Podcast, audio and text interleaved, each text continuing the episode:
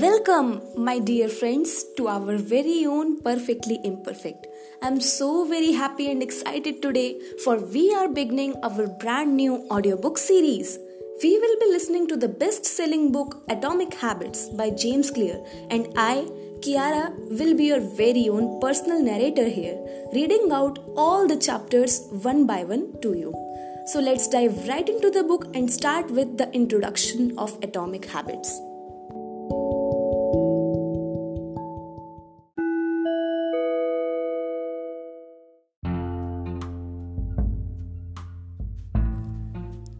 Introduction My story.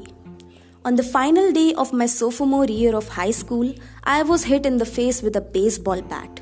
As my classmate took a full swing, the bat slipped out of his hands and came flying towards me before striking me directly between the eyes. I have no memory of the moment of impact.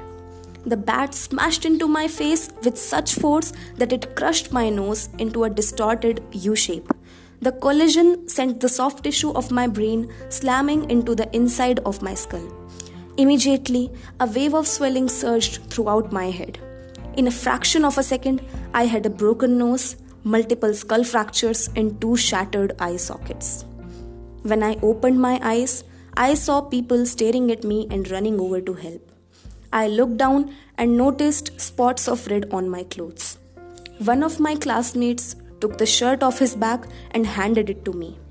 I used it to plug the stream of blood rushing from my broken nose.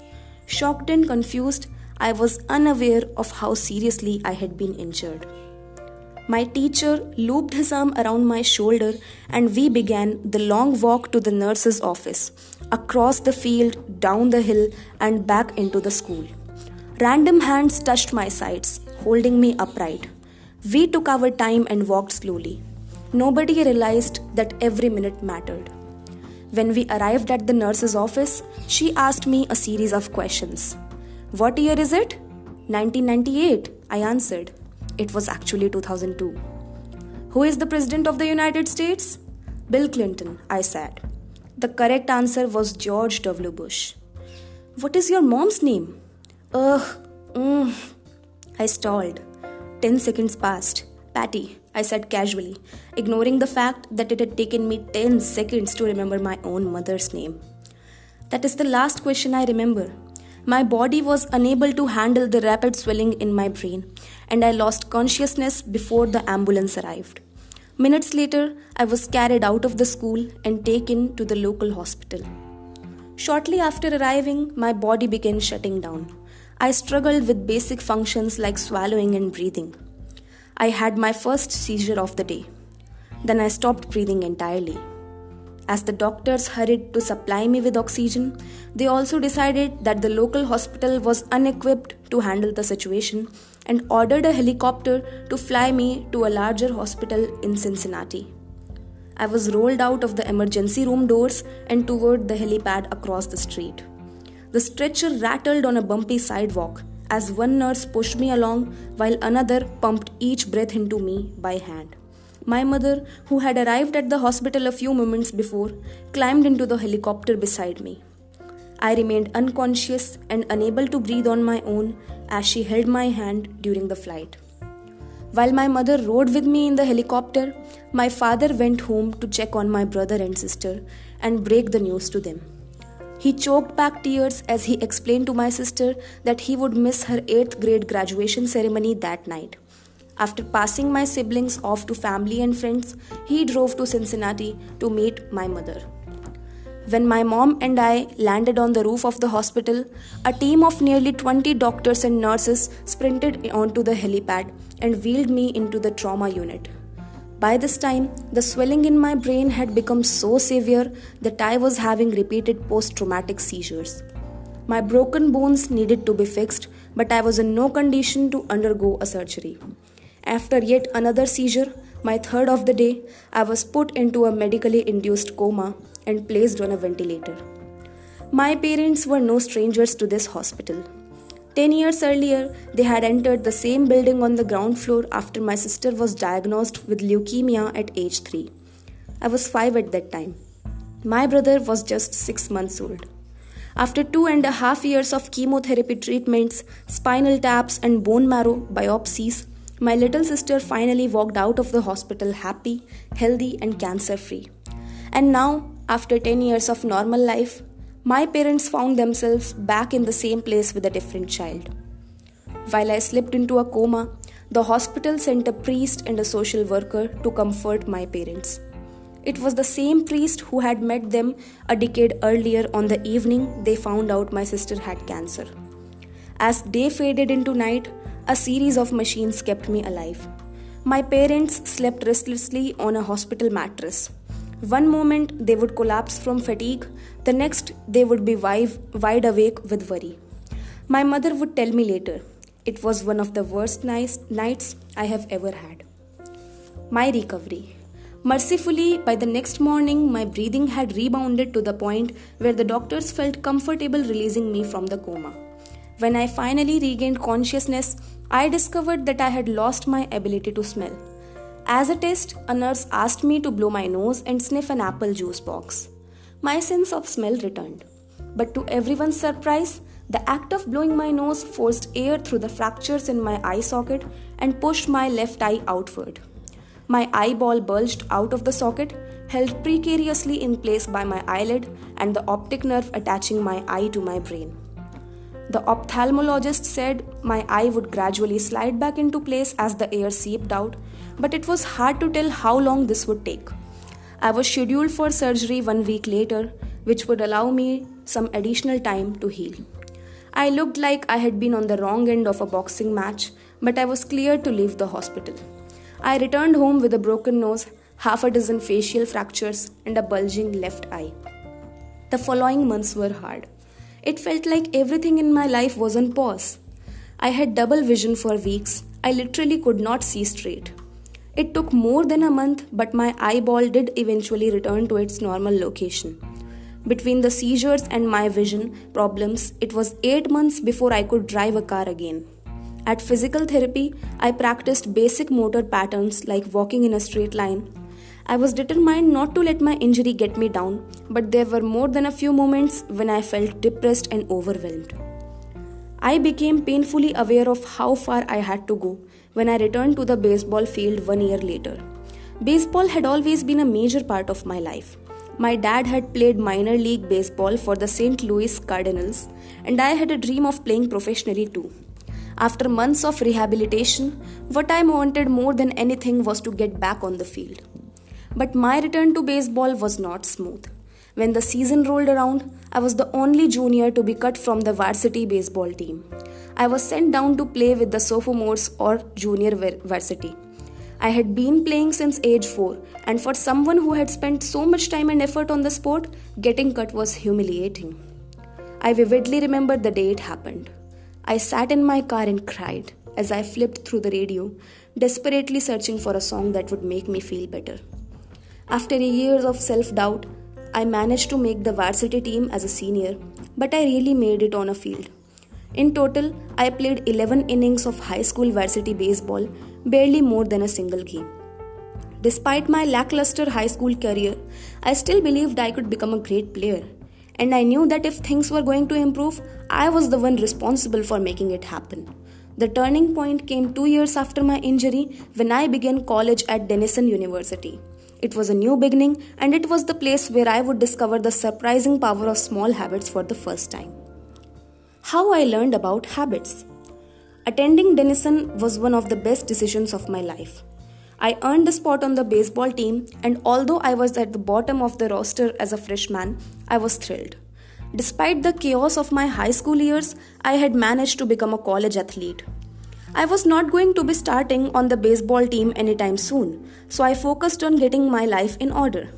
While my parents stayed up late and played video games, I built good sleep habits and went to bed early each night. In the messy world of a college dorm, I made a point to keep my room neat and tidy. These improvements were minor, but they gave me a sense of control over my life. I started to feel confident again and this growing belief in myself rippled into the classroom as I improved my study habits and managed to earn straight A's during my first year.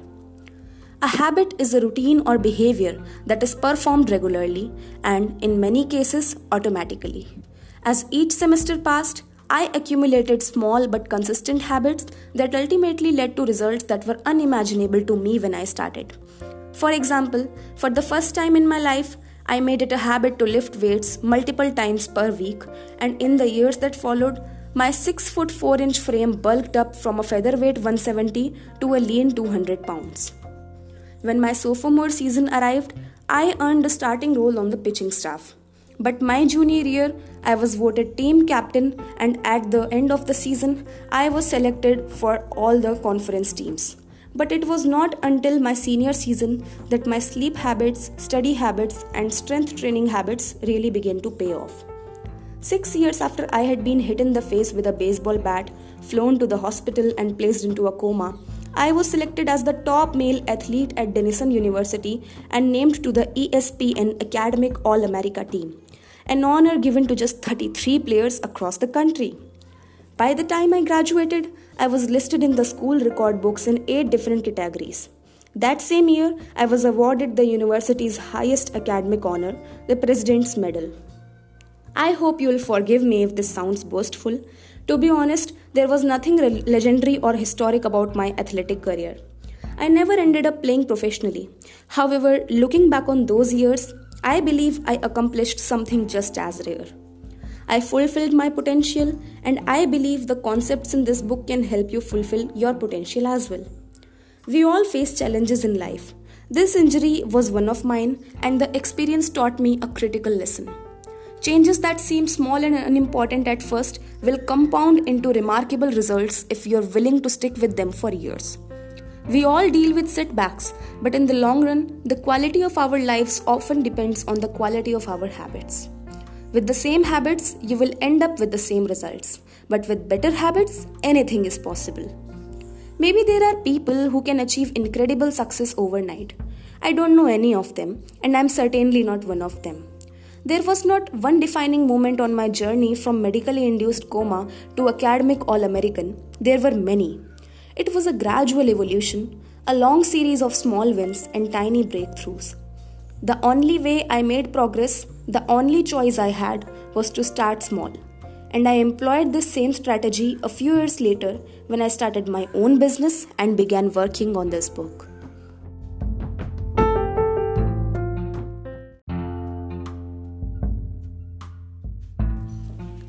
how and why I wrote this book. In November 2012, I began publishing articles at jamesclear.com. For years, I had been keeping notes about my personal experiments with habits, and I was finally ready to share some of them publicly. I began by publishing a new article every Monday and Thursday. Within a few months, this simple writing habit led to my first 1000 email subscribers. And by the end of 2013, that number had grown to more than 30,000 people.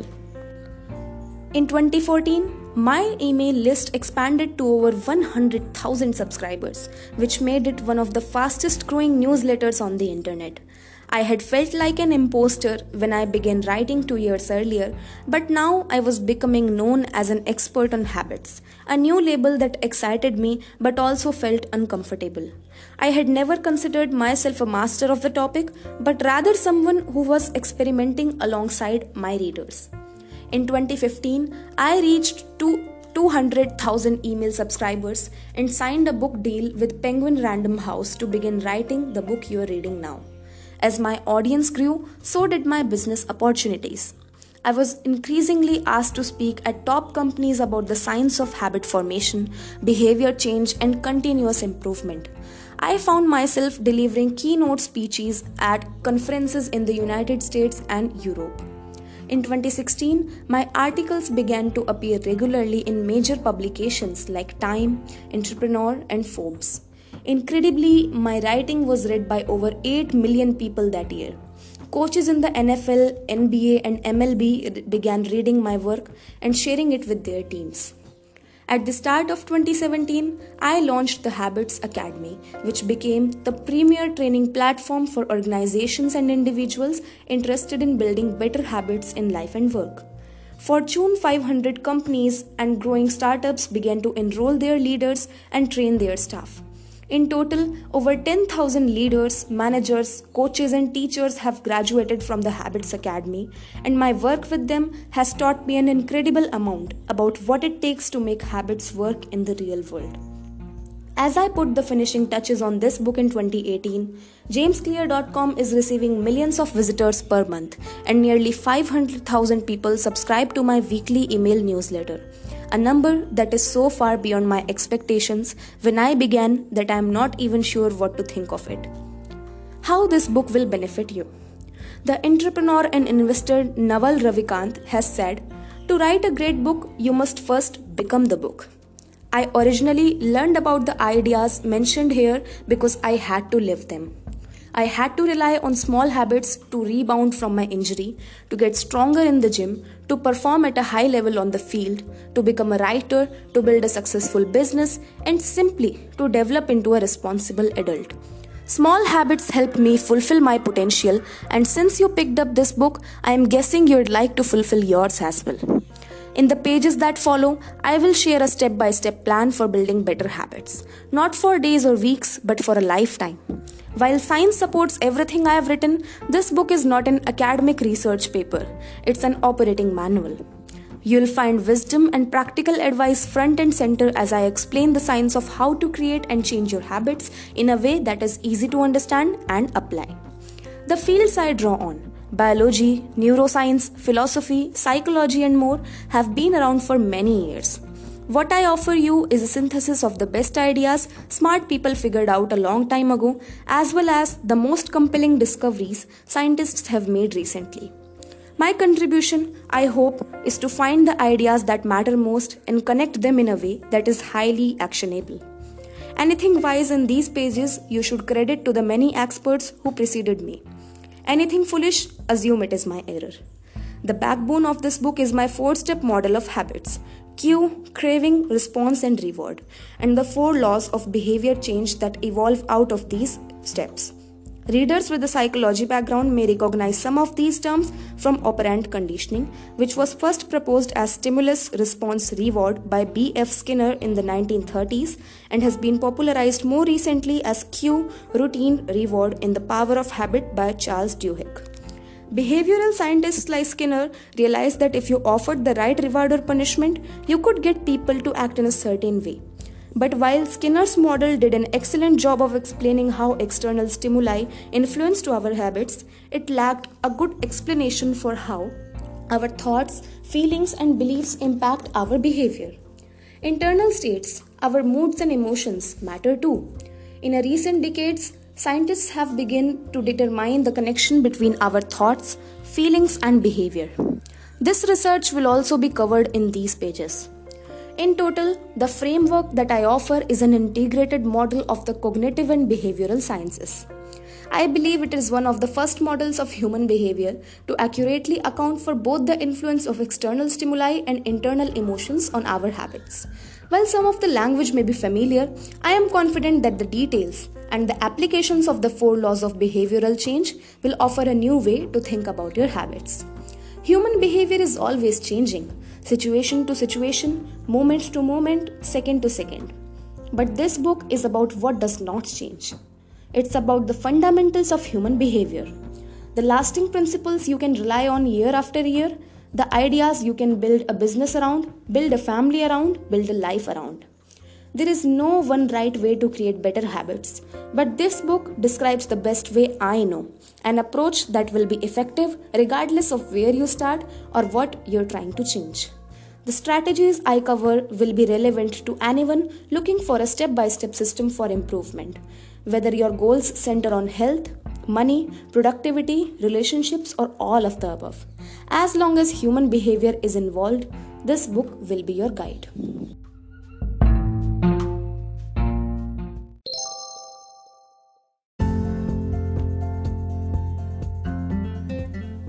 So, guys, that's all for today's episode. I hope that you enjoyed reading or rather listening to this book with me. I will bring in the next episode as soon as possible. Till then, have a good day. Bye bye.